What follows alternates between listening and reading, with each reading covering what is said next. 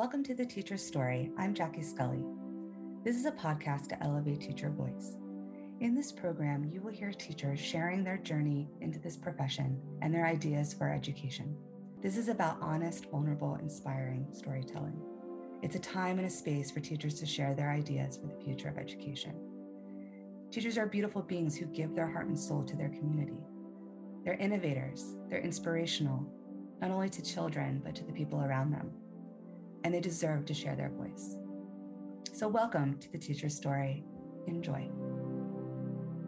Hi, welcome to the Teacher's Story. This is Jackie Scully, and I am introducing season three, kicking off this Sunday, August 20th. And I just have some intro message to share before we will start with our episode to kick off season three, which is with Cindi Cohn and Christine Jones, also good friends of mine in uh, Cindi's More Joy community. So it is a lovely episode filled with lots of joy. Great way to kick off the school year coming up, and for some that have already started. Uh, first, I want to say welcome. I know this has been a long break. Uh, this has been a summer filled with so many adventures um, and new projects. So, I mentioned at the end of season two, I was going to take a summer break from June 25th to August 20th for making some space and room uh, for the adventures and the project that I've been working on is in my book, which I'll talk about in a little bit. So it has been quite an adventurous summer. I was on a spiritual retreat in June, right at the end of last season in California. And then I took a, uh, I was a chaperone on a big student trip to Europe, to Switzerland and Germany, where there was a focus on sustainability. And it ended with a conference in Berlin. And that's where we are seeing our students really flourish and grow and working in these groups on these wonderful sustainability projects with the goal to bring it back to our school this fall and work on their own project for our school and local communities. So I'm very excited about that. And then I took my trip with my husband to Colorado. Uh, but with that, I've been working on my book. And thanks to both Cindi Cohn and her um, reference to a book coach, Brian Monahan. I've been working with Brian this summer to keep me on track to write this book, which I started at the end of June. And I am just about to finish it. I'm currently uh, working with a friend of mine who's going to be helping to edit the book and also uh, planning on uh, working with someone for the book cover and hoping to have that maybe published, have a launch by October we'll see. Fingers crossed. Uh, that is my goal. Uh, it's something that's very important to me. Um, so the book is called The Guided Teacher. And I have a tagline in mind, but I'm just going to keep that to uh, myself for right now because I'm kind of working on the language of that. But The Guided Teacher is the name of the book.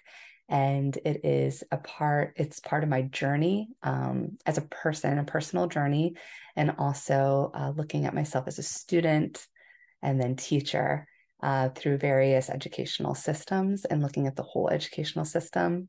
And I end the book with a uh, my story today, where I'm at today, my spiritual growth, the ideas that I have about education reform and really transforming the whole education system.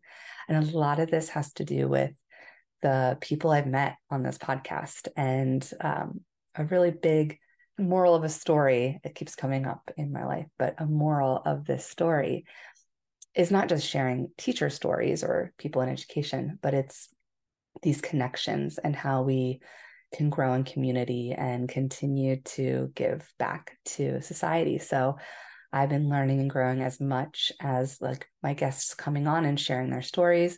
And that's really kind of transformed the way I view school and education today. Um, really kind of this emotional, powerful piece is I have a chapter on Hawaii called The Power of Aloha. And as that is like my early teaching and really transformative in my life. And I was writing this chapter, um, finishing it up on Wednesday, August 9th. And as I'm finishing it, I decided I wanted to write a love letter to Hawaii. So I finished the letter and as soon as I was done, you know, I was getting news on my phone, um, talking about it with my husband about the fires in Maui and the Big Island. And I I couldn't believe it. Like I couldn't believe I just was thinking about my time there and thinking about how much I love this place and wrote this love letter to Hawaii. And I'm going to read it actually as a highlight what the story is about. But this moment of sitting in this energy of, I just was kind of meditating and almost praying for Hawaii before I knew what was going on. And then found out what was going on and immediately was overwhelmed with emotion because of the devastation, particularly the town of Lahaina. Um, when I lived and taught in Hawaii, I was on the island of Oahu, but went to Maui many times with my family and with friends. I have a good friend who lives in Hawaii um, on Maui, and luckily he's okay. His son's okay, um, but the devastation is is terrible. So I will be um, plugging some links in the show notes for this first episode. That will also include links where you, if you want to, to donate resources, money to Hawaii. Um, and there will be various ones that are all like credible organizations. And so this um, letter is in my book in the chapter called Power of Aloha. Short, um, but I just want to read it as just kind of this time to again pray for Hawaii and have this moment of um, real reflection and to highlight that this is a part also of my story of how much I love this place and feel very connected to it in my time that I taught there. Dear Hawaii, mahalo for your aloha, generosity, authenticity, challenge, adversity, spiritual growth, adventure, who I am, and how I can be better. Your waves are rough and knocked me down quite a few times. I learned from each wave. I may not be able to surf in the ocean, but you have taught me how to surf in life. You've been taken advantage of by many people, and you deserve peace. You are full of abundance and should be protected. You are one of the most beautiful places on earth. I will share your spirit with everyone I meet. I hope others are kind to you. I hope one day you can be fully protected. You are a special land and a home to Native Hawaiians who are filled with your mana. Even if I never come to your shores again, I will always keep you in my spirit. Keep sharing your aloha, and we will send it out like ripples throughout the world. Mahalo nui loa, your sister Jackie. And that's where I ended the chapter. Um, and then that news came through. So it, uh, you know, was very, very hard and very emotional. So I'm praying for Hawaii, praying for the people who live there. Um, let's continue to send out our love energy to Hawaii and all places around the world that are going through devastation. And we can send our energy. We can also send whatever we can donate money, resources. And I believe in community, we can rebuild, we can restore, and we can protect, and we can really honor the land and the people. So that is part of what I've been working on this summer. And I'm really excited to kick off this season three and this is going to be really special because each season kind of has a new kind of theme. And this one isn't necessarily just like the ripple effect, I feel like is in everything. That was kind of my theme of season two. But this is really thinking outside the box and innovation and so many different voices in this season from so many different angles of education.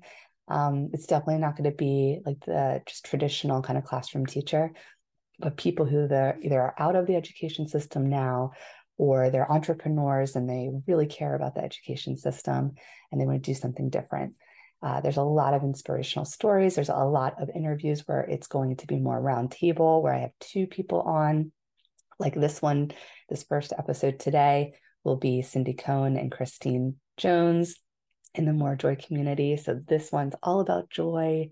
How do we bring joy to the classroom? How do we bring joy to our teachers And I thought this would be a great way to kick off season three. So um, I think this kind of vibe and theme of the season three is really positive, uplifting, forward thinking. Um, and we're going to just keep pushing forward because that's what we do, right? Uh, so I hope you enjoy it. Thank you for being a listener and a supporter. And I also want to say that um, this has been such a beautiful ride making this podcast, and every single guest and every single person listening has been um, part of my whole growth experience. And I made lots of friends. So this has become much more than just a podcast, but it's become a community. And yeah, I'm just, I'm excited to keep going. So enjoy. And here is to the episode of More Joy with Cindi and Christine. Today, I have two teachers on and also really good friends. Cindi Cohn and Christine Jones. I'm so excited. We are part of the More Joy community that Cindi created. And that's where I also met Christine. And so I think this is going to be a really fun conversation. So thank you both for being here today. Thank you. We're glad to be here. Yes. Thank you for having us, Jackie. Oh, this is so, this is already like filling me up with joy. I love it. I'm so excited. Um, so I want to ask you both, and we can kind of go back and forth, and then we'll get more into kind of conversational style. But is there um, a singular event, person, inspiration, or just something that you always felt called to? We can go to Cindi, and then we'll go to Christine. Yeah, actually, that's a great question. So my mother was first a first grade teacher and then a guidance counselor. And so I grew up literally from the day I was born in a first grade classroom. And I was just like a teacher from the day I was born. You know, I was there 24 7 with her. I was at home grading papers at third grade. Like I literally lived education. And so it just became like Russian for me. And then I also got my master's in guidance counseling, like she did. I, it's just funny sometimes how you follow in your footsteps of your parents. And that's kind of what happened with me. Oh, I love that. Thank you. How about you, Christine?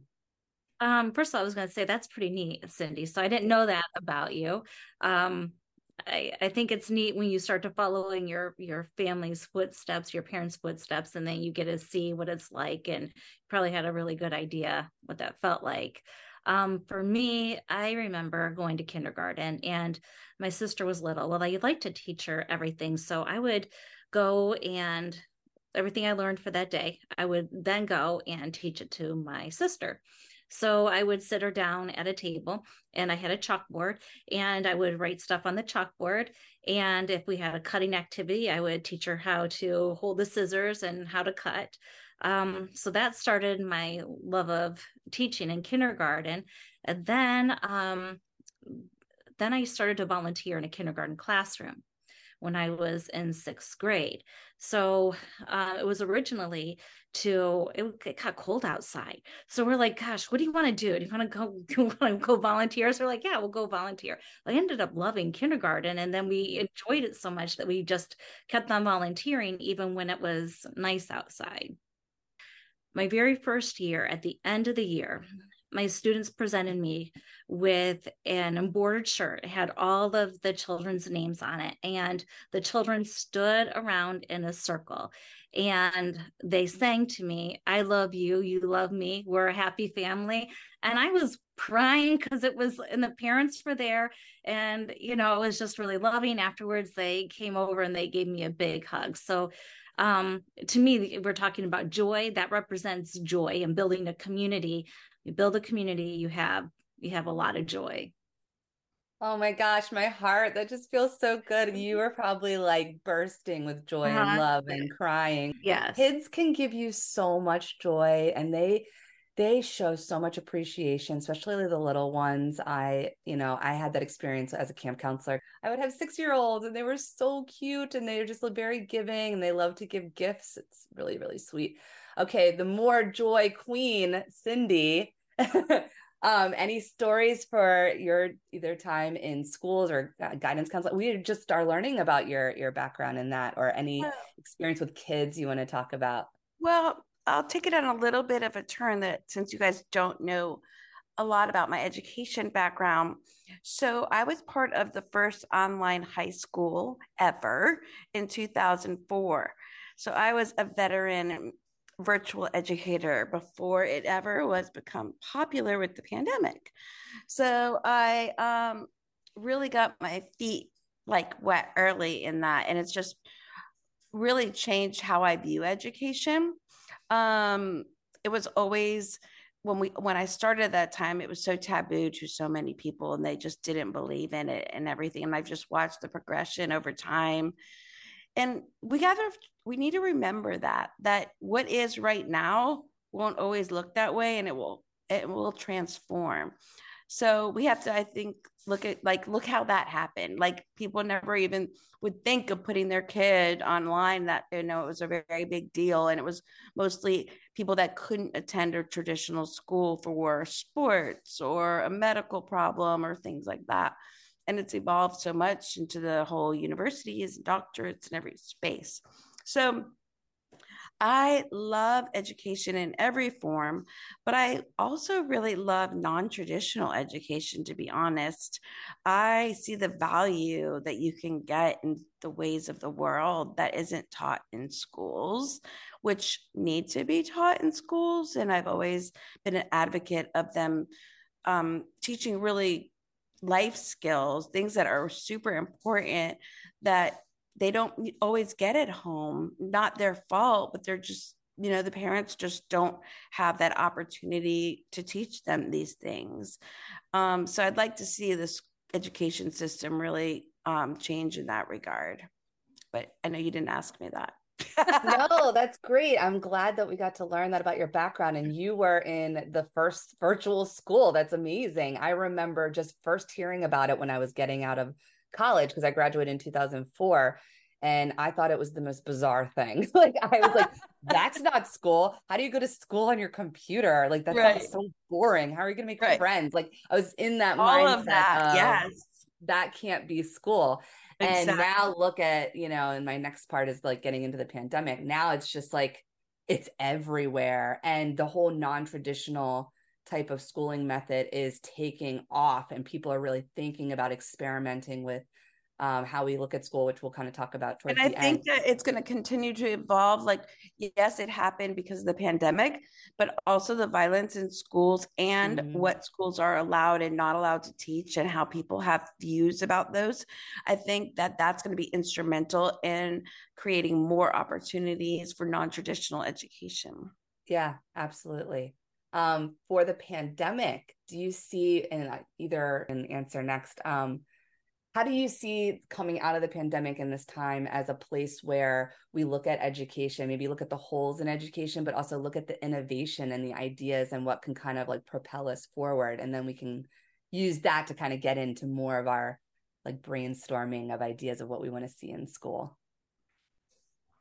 Um so what i what i noticed um with myself as far as like the the holes and that kind of that kind of thing i started to bridge the technology more into my everyday teaching. So if we ended up going back to virtual that it would be more seamless for mm-hmm. my students. And so um, i created what i called slide decks. And so i could go through the morning routine so i could assign those slide decks and the children would know how to do to do those if they were assigned to them um, I also did some individualized lesson plans, but those were on the computer. So I would take a look at their standards and then we would assign um, things off the computer that would hit those those holes and we would reassess them and then when we would reassess them if they've mastered it then we would take it off of their slides that they would that they would have to do so we labeled it language arts and then science and social studies and math. So and the children I, I think it was really good for them too because it held them accountable and they knew what they what they needed to to work on. Plus they also knew how much they had mastered. So hmm. it was showing them that you know they were they were still learning. So i did not notice in my classroom the backslide from covid because of what we were doing. So we were doing whole group and then I would we'd be recording ourselves live and the children would participate. We also did a temperature check, you know, how are you feeling for the day? And then we broke up into small groups and we assessed them, you know, virtually, but we were able to assess them and we put them into the small groups and those small groups were very flexible. And then we also had a time where we could have um, somebody that would be able to answer questions. Like if we weren't busy, we would be able to answer questions, or my aide could answer a question or hop on and then do the individualized learning too. So um, that's just some of what what we did. Yeah, and it was like more about a hybrid system, right? So you're like, we have a whole group kind of lesson, but now I that's what I liked about it too, and I think this is how we're viewing education now is that it really needs to be individualized, right? And just like what Cindy was talking about with like certain families and students and how they choose school and the type of programming that mm-hmm. not one size fits all it's not the factory right. model doesn't work and i think with the pandemic the great thing that came out of it is we started to individualize more so because we had to because everyone yes. had different needs and you know needed to learn in different ways so I do mm-hmm. think that that's a great like takeaway from that mm-hmm. time. Mm-hmm. Anything you want to share, Cindi, about even just like how you see the time of the pandemic opening up our eyes and like what we can mm-hmm. kind of take away, or maybe how you saw yeah. even more so the online schooling? I have always said, um, you know, before other people did that I always saw the positives that came from the pandemic. Of course, because that's how I view life is through positive lens. Um, but I do think that it showed people that a we are more alike than we're different. That we all are facing the same things. We were all in it together too, which was also interesting. It didn't not touch one person, one industry, touched everybody in some way. Um, and it was more of a commonality among people. And I just see it as a positive thing. Is we learned how to adapt. We learned that we we can adapt and we but we do need contact, that we do need human connection.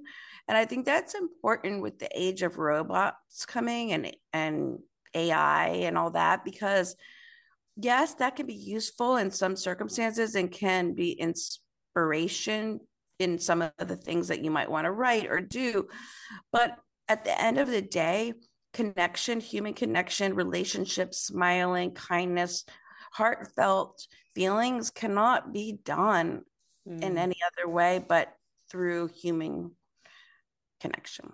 Yeah, I agree 100%. Mm. Um, and I can go into a whole whole thing about AI and how we should use that. But yeah, and I think even talking about connection, even what, how we're doing this on Zoom. So like great, it's great to be able to do that in person, but you know, you were in online spaces and we're seeing more online schools, but creating spaces where people can still see each other and connect and share emotions and be vulnerable and be able to be open and all of that.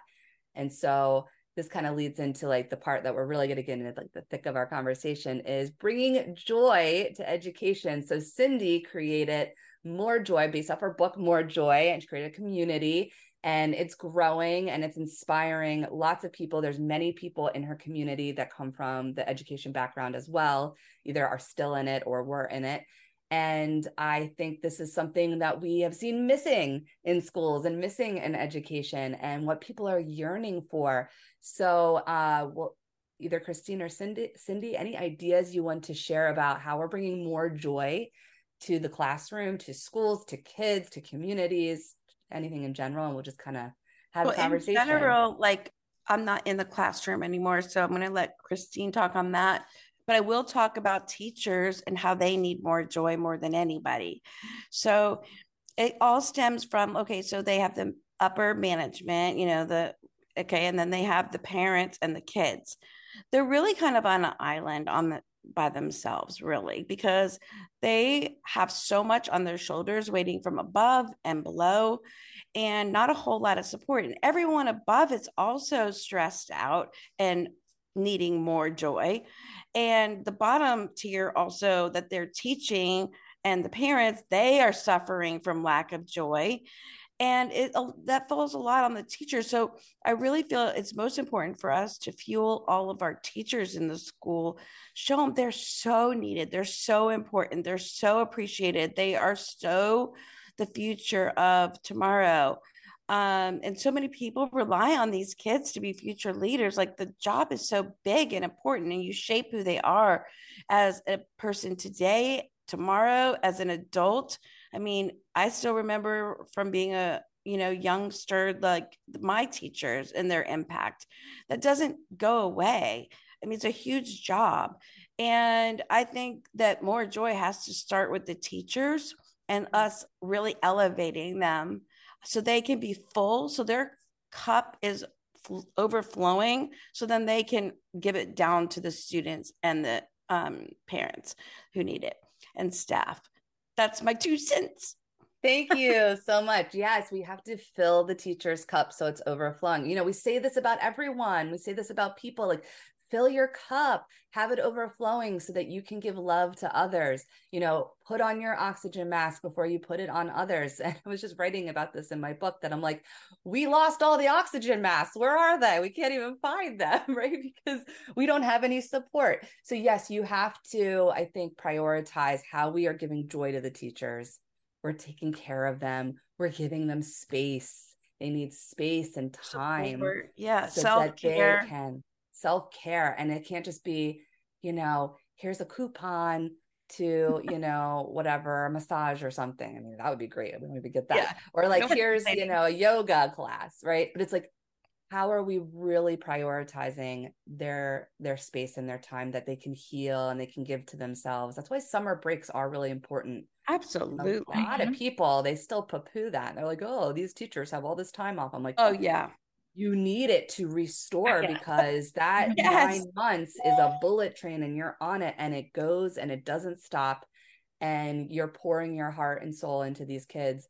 So but we do need to make more i think more time for those types of breaks through the school year as well. But thank you for bringing up the support for the teachers so important. Yeah. i think yeah, that's very important too. Yeah.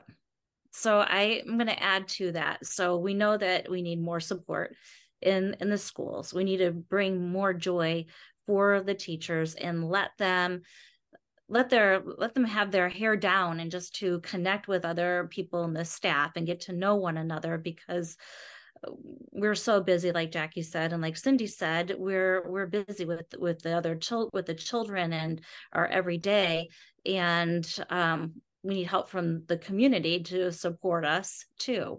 Um, one thing that i've that I found actually a couple of things that I found that is helpful is having gratitude. I know from talking with both of you, both of you are huge into into gratitude and also um, having a growth mindset and fixing it regularly. Because if we are not taking care of ourselves and putting our oxygen mask on first, then we cannot have a joyful classroom. So, how I like to infuse joy into my classroom is we do cheers when children are mastering things. And so we'll get up and we'll clap and we'll celebrate. Sometimes I bring out the my little cheerleading pom poms and we'll, we'll celebrate.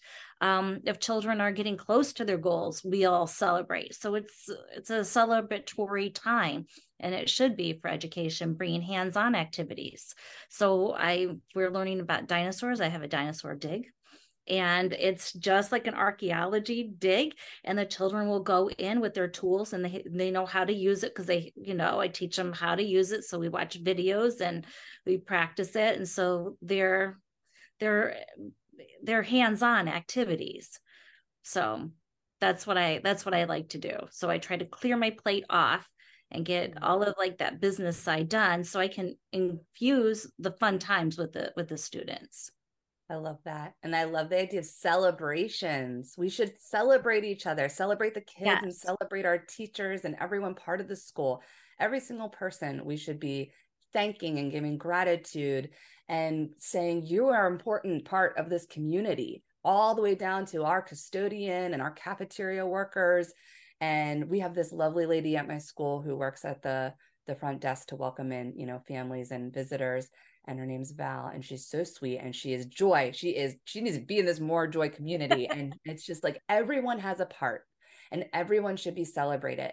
And if everyone feels important and feels that they're celebrated by their community, they're going to want to be there. They're going to want to stay there. Yes. And that's like not that hard to do. It's like, again, what Cindi promotes with her More Joy community is celebrating other people. So I love that you do that, Christine, with your students and they're celebrating each other. And it's not mm-hmm. just the teacher saying, good job on a paper, on an assignment, right. gold sticker, A, whatever, but it's the whole class celebrating each other and their wins. That's such a big part of it. So, you know what happens when you do that? You get collaboration among students. Oh, I'll help you out. You only have this many to go. Can I go and help out so and so? Well, sure you can, as long as you get your work done, because mm-hmm. obviously that's a priority. But also building a, a community of being able to work together, because we know in the workplace, this is the ultimate goal is for to teach mm-hmm. children how to be able to function in society and how to function within their their workplace and how to get along with others how to do conflict resolution. So to me you know when another student says can i help out? we're we're building great things for our future for our students yeah, yeah. that they can lean on each other yeah you know because i think that's a valuable um lesson to teach to our students and to just being really great humans because you know you're going to lean on someone at some point in your life many many times and as an adult. And even if you're an adult that looks like you have it all together you don't. Like I always, I always tell my students that i'm like i might look like i have it all together sometimes because that's part of like being a professional and we have to do that. But guess what? I don't. And i don't have all the answers and i do need help sometimes and you're mm-hmm. all going to need to help each other like you just need right. to be able to have that vulnerability to say i need help or like to say hey it looks like you need someone or you need a shoulder and mm-hmm. i love that too because they say this term soft skills in schools and i guess it's still considered soft skills in like the workplace and stuff but there's nothing soft about it maybe because it's like coming oh. from a place of compassion but being like a really caring human is an important skill and it is something that i think we have internally but it's like learning how to actually do it and to recognize it and then being able to work with other other people so that's really important. Um any other sharings or ideas about what we would lo- love to see in education in our schools or how we can you know any other new ideas of how we can infuse joy and sense of community So I think there's always ways to to infuse that. I mean, to, today I just had a, a meeting. We were talking about greeting our our children. And how do we greet children? Even like when you think about like bringing them into the building or do they feel welcome? Do they feel loved? Do they feel like they're taken care of? Is there are there people there that when they're walking in that they can say hello to? Um and they might not identify with me standing at the door but they could you know with another with another person or walking through the cafeteria doing check-ins and those kinds of things. I think when children feel loved and cared for um they there's joy. And so i i think that's another you know another that's way to so use that. I love that. From the moment they arrive you know off the bus or out of a car that they're greeted mm. with a, we're so happy to have you here feel wanted feel seen significant celebrated um, that makes a huge difference in someone's mental attitude mm-hmm. versus you get mm-hmm. there and the teacher's head's down and she's on her cell phone but not paying attention to the kid that's a totally different way to greet someone well mm-hmm. and i think what you're talking about is being present mm-hmm. being mentally present because as a teacher i'm going to tell you that's it's tricky because when the children are coming off of the school bus is a time where you're trying to get your thoughts together. I've got this to do. I, i've got to make sure that these are all in line. So being being present in the moment is is crucial um, to making sure that that children feel feel that. Yeah.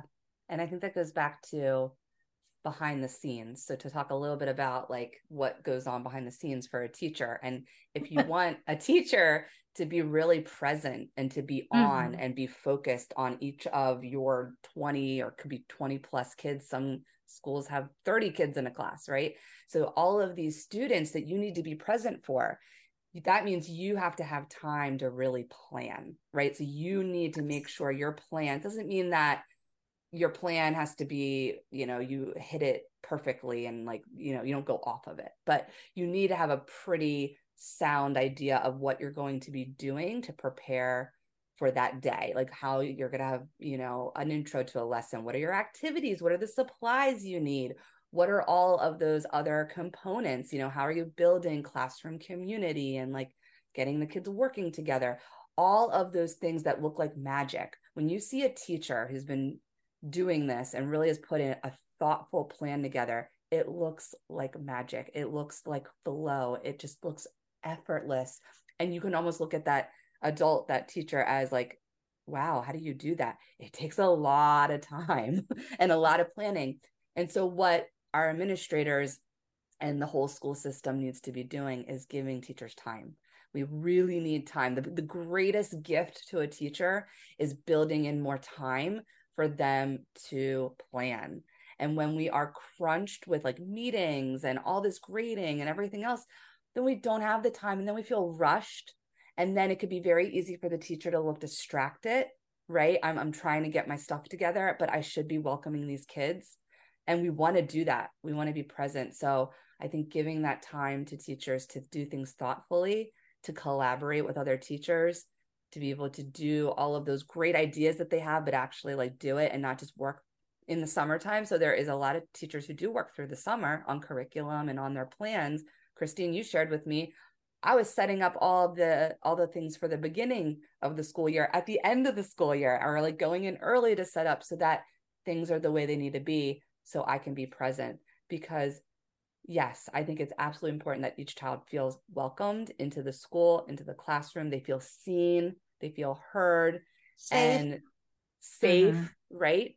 Because a lot of kids who fall through the cracks or end up later on dropping out or mental health is not really good or you know really well you don't know what happened at home that morning before they got know either us. right and most of the time it's not that great it's not and they might not have adults that are very present in their own life and so school should be a place where they feel safe and they feel cared for and they feel yes. seen. Um yeah i mean i think and taken care of because honestly there is so much going on in kids home lives and the world that it might be the only time that they feel good about themselves is when they're not at home yeah. you know? Yeah yeah. I would also add that another way to make them feel seen and heard is by giving them choices. Mm-hmm. because when when we're top down when the teachers are top down without giving choices then they're they feel deflated. We don't or they're not able to teach the you know they're not able to learn self advocacy and to be able to express what they need. Because not all children want to be like in groups. I have children that are asking to sit away from the groups. So if you come into my classroom, you might see children that are sitting off by themselves. It doesn't mean I put them there. Right. It means yeah. that they chose that because that's where they learned best. So um just being really a, aware of what what we think and would be right might not be right for that student. So true. Mm-hmm. Being so intuitive, being a good teacher is you are focusing, like you said, on each individual, and you're giving one child what they need while the other one needs something totally different. Mm-hmm, mm-hmm. Yeah. And that is definitely where I see there are skills and training to be a teacher, but I think that it's a gift. You have to have an intuitive sense about you to mm-hmm. be able to mm-hmm. read people. You have to be a mm-hmm. really good people person and be able yeah. to read people and say, yeah, that child doesn't want to work with a group. They really need some downtime right. by themselves, or that's how they process information. Mm-hmm. So they I might like not tell you. Right. They won't. They usually don't. They don't even know. They can't even explain it. You see yeah. it through behavior, usually, is what right. you'll see it through. But if you address the behavior, you don't address what the the crux of it is, and then you yeah. damage relationships too. When Yeah. we just assume that they're cranky or they're just having a bad day or whatever. But it could be just it's too loud and they need to have, you know, time away. Right. Yeah. But like my a lot of planning too, right? Yeah, to like- plan different scenarios for Yeah. different different learning styles. and my children, I've noticed like over the years that they're starting to get more sensitive with the sound. I'm not really sure why, Mm. but they are. And so my children, to help with self advocacy, they will, they're taught to put their hands over their ears. If they put their hands over their ears, it is the responsibility of our whole community to pull together and lower our voices. Mm. So that way they know that we need to take care of each other. If a child has a headache, I'll say someone in our class has a headache and they know that we need to lower our voice. I'm going to start cutting off the lights and I'll turn on the other task lights. So it's just being considerate of other people. Yeah, I really like that. And not seeing anyone as other, right? Like, well, why is that other student so sensitive or why are they getting a headache? You know, like I had a um a student in my one class last year who had uh really terrible migraines. And she would tell me, she's like, if I ask you to turn the lights off, like if I feel it coming on, is that going to be okay? And I'm like, please, please self advocate Yeah. and do that. And I honestly like having my lights off and having more like lamps and like low Mhm. lighting in the classroom because I think it's just better. I think the classroom environment is very stimulating. It could be overstimulating. Those It's bright, bright fluorescent lights, lots of like, you know, movement and things going on. And then now we got smart boards and we got this and we got that. And you got like, you could have 30 kids in a room and they're all doing Yeah. something different.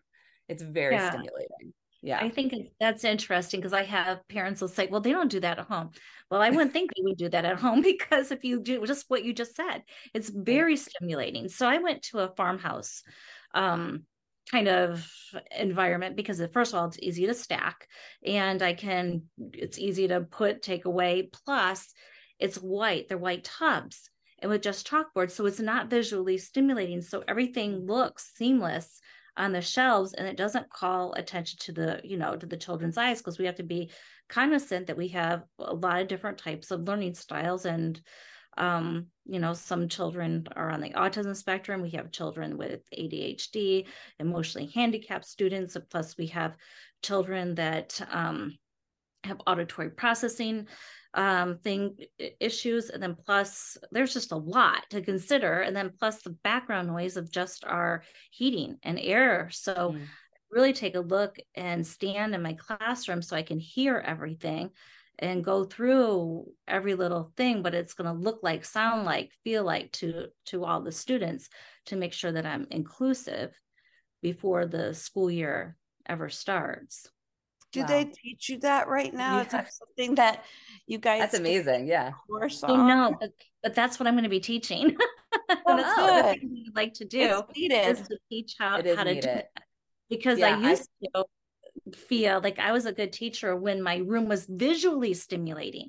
Mm, so Right. I had purple, yellow, blue, red. Oh my goodness, it looked like a circus and stuff hanging down off of the ceiling. yeah. The That's ceiling. what I mean, grew up with. Oh, me too. What about those good letter people? Remember the old fat? Yes, Do you remember those. I, I bet those. You don't remember Jackie because you're younger than us.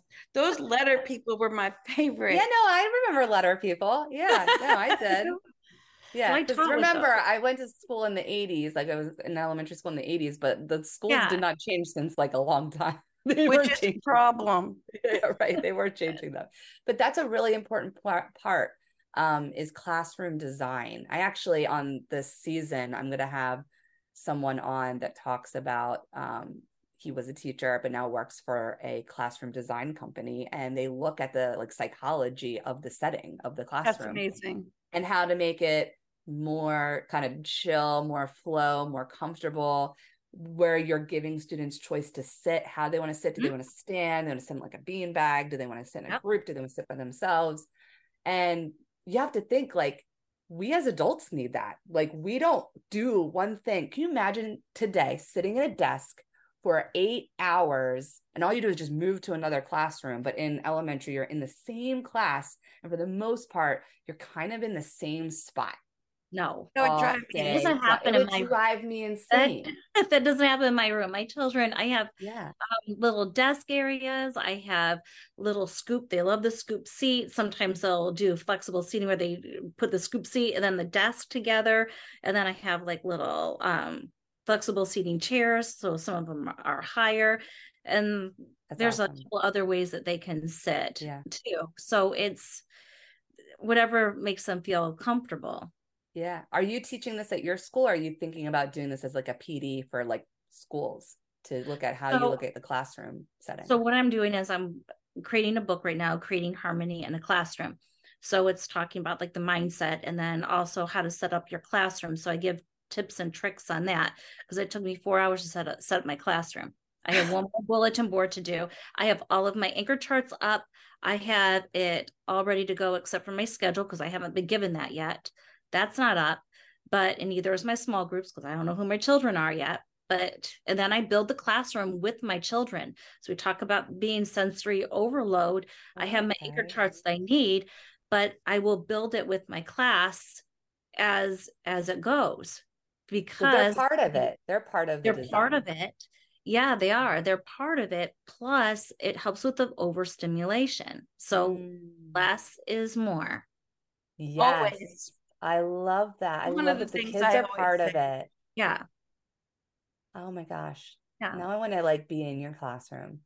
I'm just like in a high school where all the all the rooms are pretty much the same. I mean, I have a pretty like big room, so I have a lot of ability to use the space, but we're not allowed to have like couches or anything or other kinds of chairs. Like I have to have the desk that I have, Mhm. but I do keep it as like a U because I like to do a lot of discussion and I like kids facing each other, and then they are easy to move into groups and whatnot. But I love the idea of having different types of spaces and how kids can choose how they want to use it. And so um, I'll have to experiment a little bit with that. But I want to do less I- is more too. I have a little too much on my walls at the time. I mean, that's I use it. It's like Yeah. informational, but it's a lot. Yeah. And I think that, you know, so there's times where they need to still be part of the group. But, and I used to be a big person that would say crisscross applesauce, but how realistic is that? So it is not. I couldn't, I couldn't sit crisscross I'm applesauce. sitting in that right now. but I have to move. So I probably move. I probably moved a lot already. I just don't sit in one spot. So how can we expect our children to sit in one spot? So they're able to move, side sit, what whatever. Um, and if I mess up and say crisscross applesauce, they know that I mean just you just need to sit on the carpet and however you're comfortable. Yeah. Because I think it is about making them feel comfortable Yeah. as long as they're still able to learn and attend. Can you share with us? Because, um, and then when Cindi comes back, she could share more about her More Joy book and community. Because I want to also highlight both of you as your individual, you know, entrepreneurs in your own way and what you're building for yourself. And you really are, this is why we connected. You are all about like, you know, revolutionizing education and why you're writing your book and you're about to start a podcast. So do you want to share more about what you've been working on? Um, so I have um the balancing act is coming out. Um, and so that's a journal for teachers. And then I have the creating harmony in a classroom is going to be coming out. And I have a new program, so I don't want to tell too much about it, but it, it is called social and emotional reframing. Hmm. So that's coming out as well. And then I have a collaborative with another person about bringing parents in. And we looked up, we're like, what area hasn't been really tapped? So I'm like, oh, let's mm. look up a, uh, the other person and I were like, let's look up a Venn diagram for parents and teachers. There was nothing for parents and teachers. So we created a Venn diagram for that. And we've been working on the framework um, social emotional intelligence and how parents can help at home to support their their needs. So there's more home and school and when to take it to the specialist. And so it's like um like a baby book that you'd have when you were a baby but this is for school. So it could be used k through you know preschool through 12 and then you'd have everything right in your hands. So like a tool for how you're able to like work together. Yes, because we Yeah. need to see parents and teachers as a team, as a collaborative team, that we can have a good relationship. It's not butting heads because ultimately you are a team working for the child. And so I love this Venn diagram right. idea. It's a guide. And then we're going, we're coming up with um, our class. So we're going to do a parent class. And um, so that's that's exciting. So that'll be at the back of the book and then parents can use a qr code and then and then sign up for that so they can get the colored copies so they can make more copies of the interior book since it's just going to be in black and white. So Very that's cool. that's forthcoming. So it's exciting. Yeah. Yes. You have a lot coming out this year. Yeah. Wow that is awesome, awesome. christine Thank you. Yeah, Cindi, tell us more about More Joy. I'm just more using joy, this time to highlight joy. both of you and the work you're doing. More joy. Um, let's see. I have a new planner journal that I am honestly so freaking excited about. Um, like today, I write my to-do list on like a piece of paper, and I cannot wait for this journal because since I was the one that laid it out and made all it's exactly what I need for the day, what brings me more joy, which will help other people. So it has, you know, a thing for list three gratitude, um, an affirmation, um, what you're praying for, um, a couple different like spots, and then it has a to-do box, but it says um I get to instead of I have to. You know, it's not mm. a to do, it's I get to, which changes your whole mindset is it's actually a blessing that you get to go take your car in for service. It's actually a blessing that you get get to go to the grocery store and spend money that you have a job that you can afford groceries right so it's just a mindset shift when you start and you could use this to even like with kids too i was you know, talking with someone else, and she's like, "Oh, that'd be so good to, at the end of the day to go through it with my child."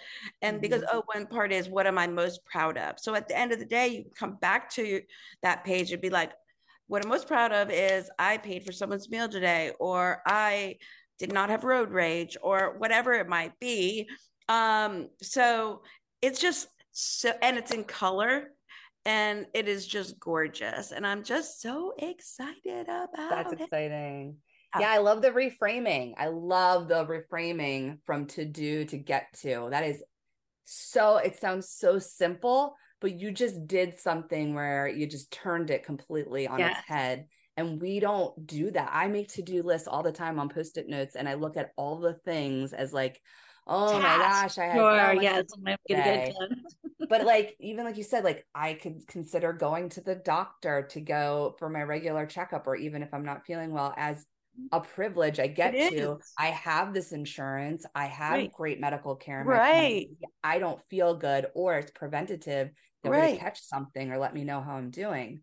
And when you think about it that way, even as when you're waiting in the waiting room forever, you're like, I get to wait and spend time maybe just being like calm for a minute before I have this appointment. Right. Or I am when I'm waiting in the waiting room, if it's taking excessively long, I'm thinking someone who is sicker than me is getting the attention that they need. Mm.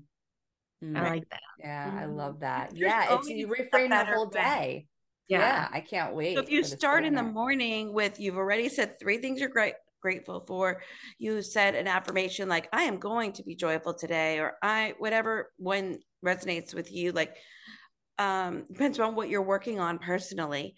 Um, and then you, you know, tie that into everything on what I I get to and change your mindset, your perspective, you'll have a great day. Yeah.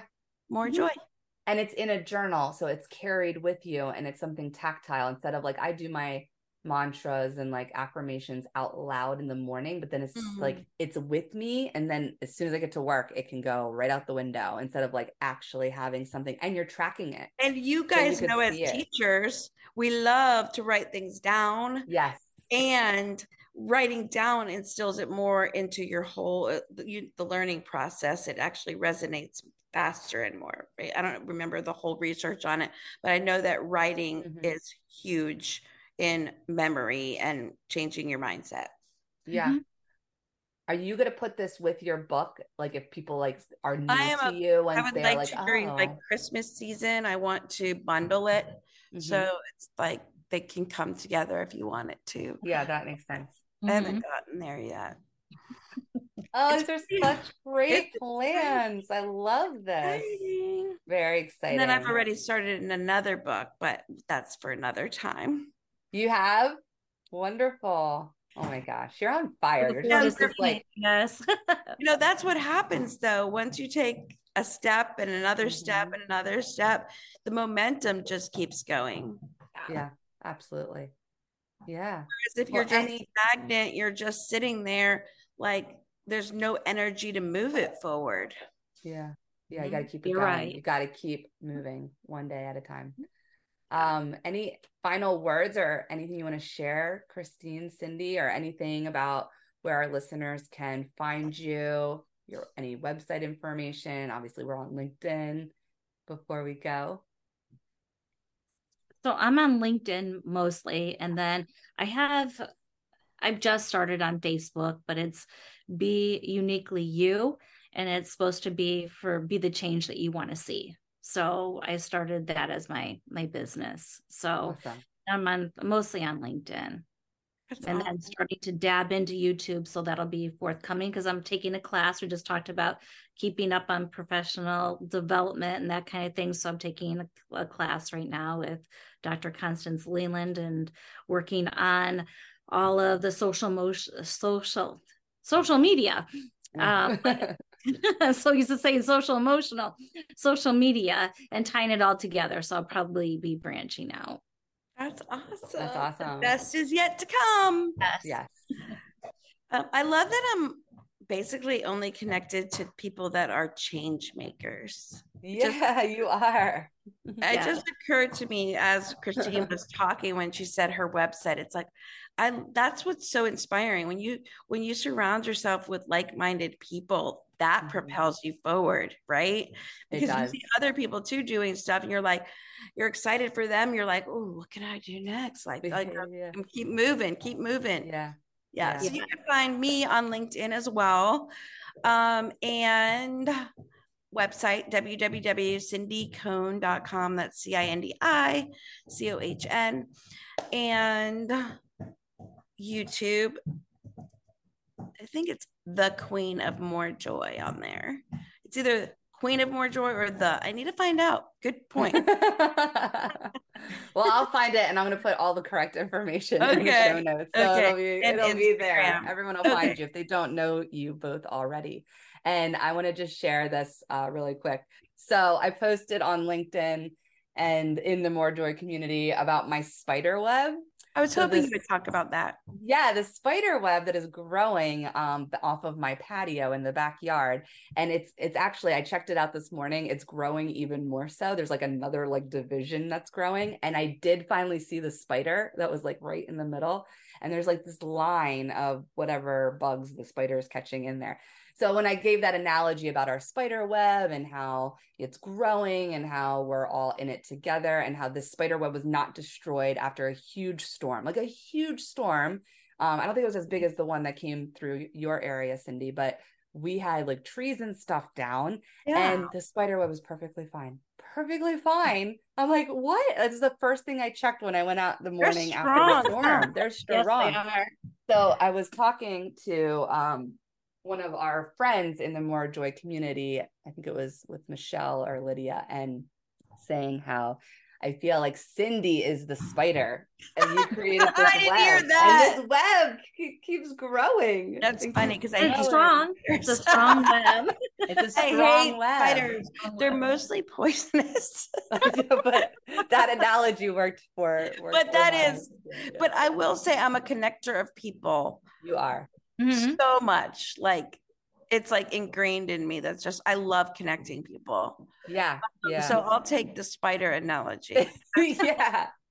And Yeah, I like that actually. I like and I like this uh I because I've seen it too, and I'm sure Christine, you probably have too. Like the more and more people coming into your web, into your life, are change makers, Yes. right? Like we're attracting them because we are. Yes, we are attracting them. Yeah. That's right. That is such a great point. Your vibe attracts your tribe. And Your there vibe attracts your tribe. Attracts your Yeah. tribe. I love that. Yes, that's great. That has to be like it's saying somewhere on a sticker. It is. It's not a Cindi saying. it's not Like Cindi that. saying. Like so it's too bad. it is for now. yeah, but you brought up such a good point about that, right? That's why there's no one surrounding us that is negative and everything. Right. None of us are in that yeah. realm. Yeah. Because we are focused on change, yeah. positive change. And so when you focus in on something that's higher than yourself, and mm. whether it's religion or community, or making a bigger difference. So, global thinking. That's mm-hmm. when I mm-hmm. had noticed that my joy increased. Mm-hmm. And the same way within my classroom, you start hitting that tattling. I'm like, uh oh, my community is breaking down. I got to work on the community. Yeah. So, and we work on the community. Plus, awesome.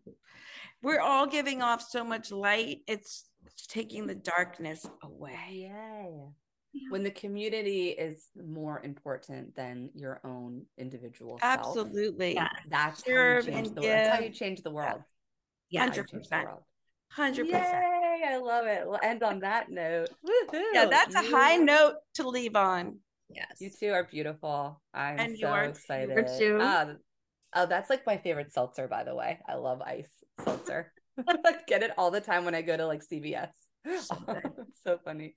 Thank you so much for being. Thank you for having us. This was Thank a great you. episode. I think yes, it was a great episode. I'm so Thank excited. You. So and glad we will be this. airing right around the beginning of the school year, like Perfect. at least like in our area, September. So this is a great feel good to start. It sure is. People are gonna love it. Give all the love to all our teachers, all our and more joy for them yeah, to get through the joy. school year. It'll be a joyful time. place. Thank and you. Administrators will listen to it because we gave them great advice. More yes. planning instead of 45 minute plan. That's all I have 45 minutes no more planning more time and more joy. we more we joy have, we should have our joy to give more joy to our kids because right. that's what we want. Everybody wants to see the kids that's why you're there. Mm-hmm. yeah. That's why you're there is for the kids. Well thank, thank you. this was so much, much, fun. and we'll thank see you. each other in the more joy community and yes. all of our mm-hmm. online communities. Okay bye. Bye bye. Thank you. Lots of fun Thank you for listening to the teacher story. If you like this story, please subscribe and leave a review. You can also follow this podcast on YouTube and subscribe and leave a comment. All reviews help this podcast keep going and elevating teacher voices.